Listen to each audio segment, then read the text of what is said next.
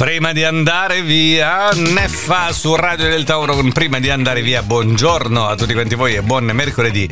Oggi è l'11 di ottobre, il 284 giorno dell'anno. La Chiesa ricorda Sant'Alessandro Sauli. Oggi è la giornata internazionale delle bambine e delle ragazze. Il sole sorge a Campobasso stamattina alle 7.08, tramonta alle 18.27 e questi sono i fatti principali avvenuti nella giornata di oggi.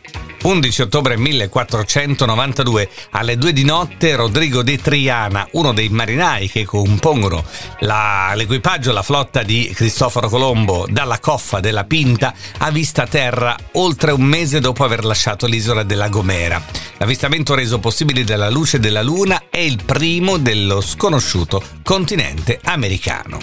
1939 l'economista Alexander Sachs consegna al presidente statunitense Franklin Delano Roosevelt una lettera del 2 agosto indirizzata da Albert Einstein, secondo cui, grazie anche ai recenti studi di Enrico Fermi e Leo Szilard, è possibile realizzare una bomba atomica. 1960, in vista delle prossime elezioni amministrative di novembre, la televisione italiana lancia il programma Tribuna Elettorale in cui i partiti politici possono illustrare ai cittadini la propria linea. Il dibattito è moderato da Gianni Granzotto.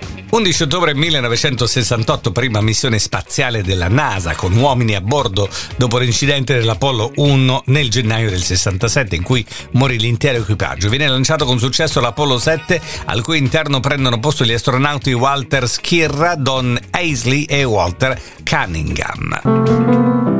Imagine 11 ottobre 71 negli Stati Uniti viene pubblicato il singolo Imagine di John Lennon tratto dall'omonimo album distribuito un mese fa sul mercato americano e da pochi giorni in vendita anche nel Regno Unito. L'uscita europea del singolo è invece programmata per il 24 ottobre in Gran Bretagna.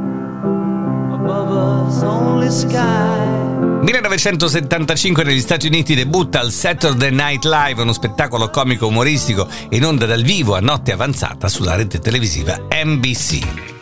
1985 l'aereo che trasporta i dirottatori dell'Achille Lauro è costretto all'atterraggio alla base USA di Sigonella dai caccia americani. Il primo ministro italiano Bettino Craxi si oppone alla consegna dei terroristi al governo Reagan. Ne scaturisce un duro scontro diplomatico con schieramento di mezzi militari per il rispetto della sovranità nazionale italiana. 11 ottobre 1994, indiscrezioni per il Nobel sulla pace. Eh, si diffonde la notizia che il comitato del premio Nobel si prepara ad assegnare quello della pace congiuntamente al leader palestinese Yasser Arafat e a quelli israeliani Rabin e Shimon Peres dopo gli accordi di Oslo dell'83 per la pace. La notizia sarà confermata poi eh, venerdì 14 ottobre proprio con l'assegnazione.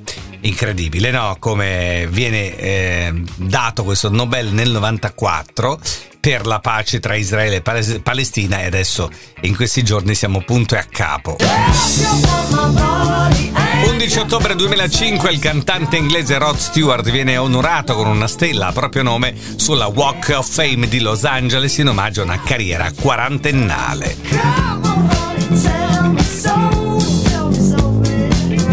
2005 eh, Salvatore Sanzo vince la medaglia d'oro nel fioretto individuale ai mondiali di scherma in corso a Lipsia in Germania. Nell'incontro finale ha battuto il cinese eh, Liang Lang per 15 a 4. 11 ottobre 2009 l'album Love is the Answer di Barbara Streisand raggiunge la vetta della classifica dei dischi più venduti incoronandola unica artista ad avere avuto un album al primo posto in classifica in cinque differenti decadi.